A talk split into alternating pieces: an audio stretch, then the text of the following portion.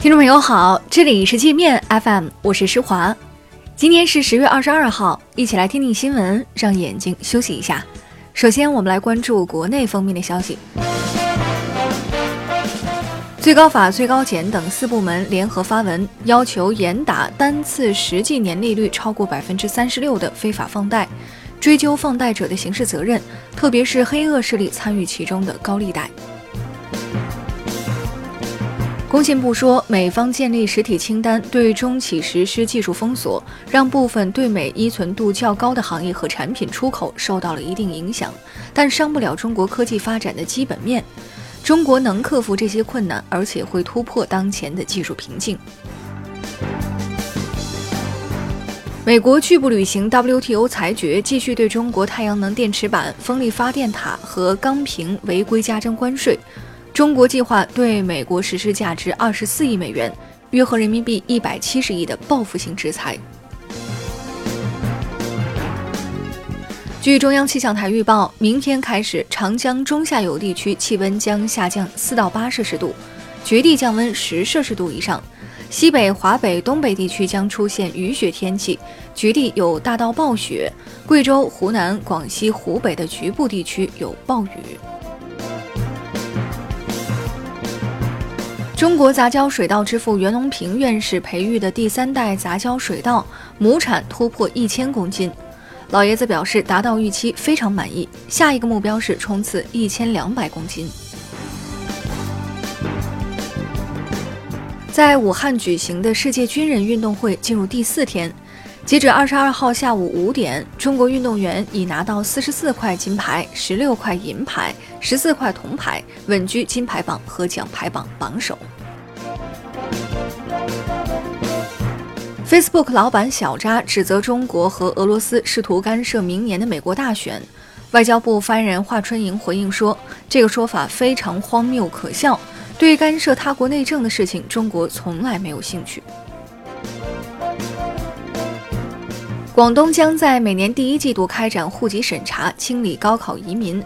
凡是以参加高考为目的弄虚作假将户籍迁入广东省的，都将被清退。甘肃省人民医院一名四十二岁的女医生今天被患者杀死在医院里，凶手是一名五十四岁的直肠癌患者，死者是他的主治医生，曾给他做过手术。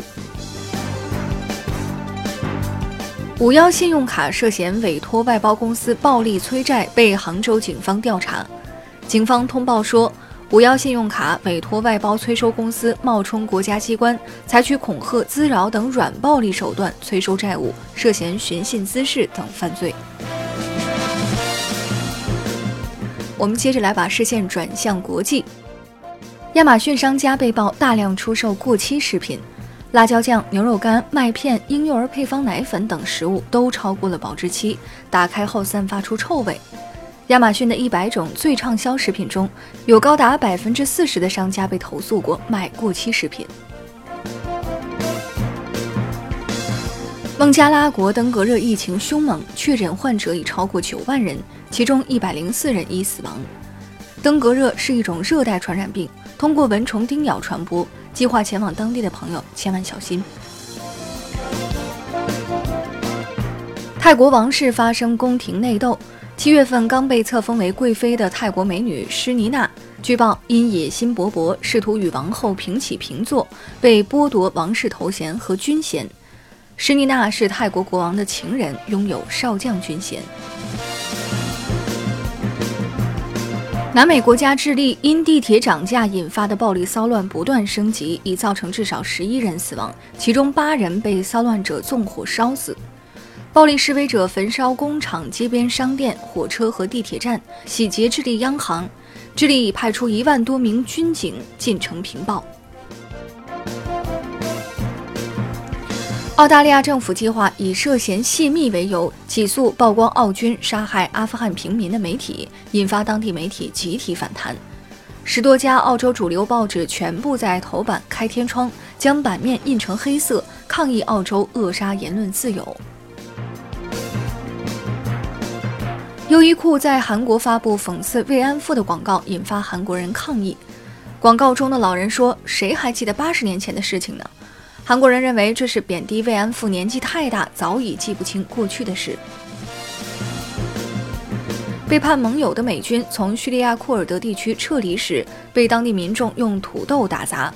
库尔德人一边用土豆砸美军的车队，一边用英语高喊：“美国骗子，滚出去！”那好了，以上就是今天节目的全部内容了。感谢您的收听，我是施华，欢迎您下载界面 App，在首页点击试听，找到界面音频，更多精彩内容等着您收听。